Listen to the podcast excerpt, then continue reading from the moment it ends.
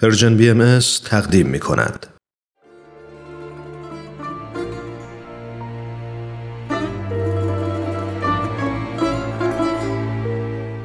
شنوندگان عزیز پیام دوست امروز رو با برنامه گزیده های از یک سخنرانی ادامه میدیم که بخش دوم گزیده های از سخنرانی دکتر کامیار علایی خواهد بود با عنوان خدمت به جامعه بشری بدون تعصب حتما آشنایی دارید که دکتر کامیار علایی پزشک، پژوهشگر، استاد دانشگاه و کارشناس بین المللی بهداشت و پایگزار کلینیک های مسلسی در جلوگیری از اعتیاد و گسترش بیماری ایدز در ایران هستند و این سخنرانی رو در 22 دومین همایش سالانه انجمن ادب و هنر ایران ایراد کردند.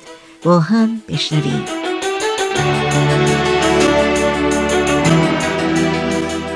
برای ده سال در ایران می‌گفتن ما مشکل HIV ایدز نداریم. بحثی که در مورد HIV میگم تنها نگاه اشتباه دولت و حکومت نیست. بعضیش در کنارش نگاه های فرهنگی هم هست. نگاه های تعصبی هم هست که اگر ما بپذیریم این مشکل رو داریم حتما یک مشکلی برای ما هست. بنابراین در ده سال اولی که HIV ایدز کش شد می‌گفتن ما در ایران مشکلی نداریم اگر هم داریم یه سری خونه آلوده است که از کشورهای دیگه اومده. بعد اولین بررسی در سال 1996 انجام شد در سه تا از زندان ها و دیدن که در بین زندانی ها HIV ایدز در حال رشد است. اومدن چیکار کردن؟ زندان ها رو بستن. بعد که بستن دیگه آماری نبود. تا دو سال در واقع مسئله مخفی بود. و بعد از دو سال که ما کارا رو شروع کردیم در آخر 1999 2000 دیدیم که واقعا موارد رو به رشدی هست. پس بنابراین اگر مواردی گزارش نشه به این معنی نیست که مواردی وجود نداره. ما الان در خیلی از کشورهای خاورمیانه که کار می‌کنیم باورتون نمیشه. من اسم کشورها رو نمی‌خوام ببرم ولی وقتی که میریم اونجا میگن ما هیچ مورد HIV ایدزی نداریم. یعنی همین رو نشون میدن. ولی این در واقع مثل یه بوقلمونی که سرشو می‌بره زیر برف که میگه که هیچ مشکلی وجود نداره. ولی ما وقتی که قبول کنیم ما از یک طرف میگیم فردی که مبتلا به HIV ایدز هست بیاد آزمایش بده. چرا؟ چون الان درمان های بسیار موثری هست. هر چه زودتر آزمایش بده زودتر درمان میشه. هم برای خودش خوبه هم می‌تونه پیشگیری کنه. چون وقتی که درمان موفقیت آمیز باشه دیگه خطر انتقال صفره. ولی از طرف دیگه ما با دیدگاه های محدود خودمون می‌خوایم اینها رو قضاوت کنیم. خب شما چه انتظاری دارید که این فرد بیاد که آزمایش بده؟ پس هیچ وقت این مسئله انجام نمیشه. مسئله بعدی در زندان بود که در واقع موارد اولیه در زندان بود. برای سالها دعوا بود که آیا ایز در داخل زندان هست یا در خارج زندان. ما آمدیم اولین برنامه رو در زندان کرمانشاه برای کسایی که معتاد بودن شروع کردیم برنامه متادون. و الان بالای 48 هزار نفر تحت درمان هستند این خیلی نکته مهمی هست که چطور شما بیایید با گروه های مختلف صحبت کنین با جامعه صحبت کنین که جامعه این رو قبول بکنه. و وقتی که قبول کرد بپذیره که باید در کنار قبول کردنش مسئولیت پذیر باشه. و وقتی که مسئولیت پذیر باشه چون بر اساس صحبت هایی که ما می‌کنیم در راستای حقوق بشر من میگم حقوق انسان چون بعضی مواقع حقوق بشر سیاست زده شده. یعنی ما هدف رو بعضی وقتا گم می‌کنیم. حقوق انسان مهمترین حق انسان حق حیات دیگه. درسته؟ اگه شما حیات نداشته باشید نمی‌تونیم سایر حقوق رو داشته باشیم. پس این انسان ها هم چون که انسان هستند حق حیات دارند و برای حق حیات بودن باید حق دسترسی به خدمات بهداشتی درمانی و آموزشی داشته باشه بعد از اینکه نمونه ما موفق شد. در واقع شروعش به ما یه انباری دادند. انباری دوم در یمت که در واقع فضا نبود که وقتی مریض رو قبول می‌کنیم همراه مریض هم تو اونجا باشه.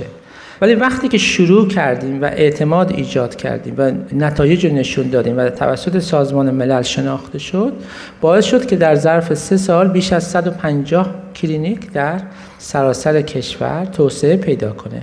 اما نگرانی ما تداوم برنامه بود چون ساستینبیلیتی مهمتر از خود برنامه هست. زمانی که ما این کارا رو می کردیم در واقع یکم فضاها فضاهایی بود که می‌تونستیم این کارا رو انجام بدیم. اما نگرانی ما این بود که اگه نگاه نگاه جامعه نگاه دولت عوض بشه چیکار کنیم که این حق سلامت حق حیات قطع نشه؟ به همین خاطر اومدیم یک پروپوزالی نوشتیم به نام Global Fund کوفی انان دبیر کل سازمان ملل. اومد سال 2001 گفت که تمام نهادهای بین المللی جمع بشن یه صندوق جهانی درست کنن به عنوان Global Fund و ما سال 2002 apply کردیم برای این Global Fund خیلی هم می‌گفتن شما نیاز ندارید ایران کشوریه که نفت داره چه نیازی به این حمایت ها داره. ولی ما می‌گفتیم مهمتر از پولش تعهد بین المللیش هست. به همین خاطر ما apply کردیم از بین 55 کشور تونستیم 16 میلیون دلار برای این بیماران fund بگیریم. اما دریافت کننده fund رو وزارت بهداشت نذاشتیم. گذاشتیم UNDP یعنی سازمان ملل که مطمئن بشیم که اگر دولت عوض شد نگاهشون عوض شد نتونن برنامه ها رو ببندن.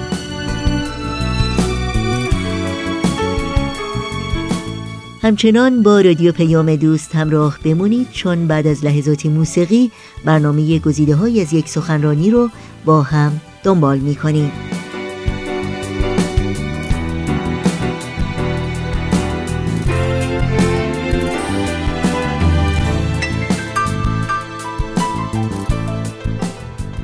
همونطوری که می‌دونید که HIV AIDS نیازی به ویزا نداره از کشورها رد بشه ما هم باید برنامه هامون رو منطقه می کردیم اولین کاری که کردیم از راه فرهنگ استفاده کردیم. زبان مشترک بین ایران، افغانستان و تاجیکستان. همه ما فارسی صحبت می کنیم به همین خاطر اومدیم اولین کارگاه رو گذاشتیم. به عنوان کارگاهی در مورد کاهش آسیب های ناشی از اعتیاد و ایدز و اومدیم از کشورهای تاجیکستان و افغانستان دعوت کردیم. اینجا پنلیست ها هستن. نقش زنان. که ایشان مال ایران هست ایشان افغانستان و این هم مال تاجیکستان. و قدم به قدم اومدیم که چیزهایی که خودمون یاد گرفتیم در واقع هم زبانان خودمون ارائه کردیم. از طرف دیگه اومدیم کشورهای دیگر رو در خاور میانه و آسیای مرکزی شمال آفریقا و آسیای جنوب شرقی توسعه دادیم. در کنارش می‌دونین که ما خیلی در واقع نسل جوان ایرانی موفق در خارج از ایران داریم که متاسفانه اینها disconnect شدن. و وقتی که ما صحبت می کردیم همیشه آخر presentation من میدم چند تا به قول معروف second generation هستن. اشک تو چشاشون هست که او ما نمی‌دونستیم که میشه ما ایران هم کار بکنیم. مثلا یکی من رفتم تو آفریقا این کارو می‌کردم من رفتم نمی‌دونم آمریکای مرکزی این کارو کردم. و می‌گفتیم چرا نمیاد ایران کمک کنیم به خاطر همین وقتی با اینا صحبت می‌کردیم چنان احساسی در اینا ایجاد می‌شد. می‌رفتن بعضیشون پاسپورت می‌گرفتن برای پاسپورت می‌رفتن شناسنامه می‌گرفتن. بعضیشون پدر مادرشون به من زنگ می‌زدن می‌گفتن من قبلا اسمم علی بوده حالا دیگه اسمم ایرانی هم نیست من می‌خوام همه چی رو فراموش کنم. ولی من می‌گفتم ما نباید اینا رو disconnect کنیم باید به اینا فرصت بدیم که برگردن.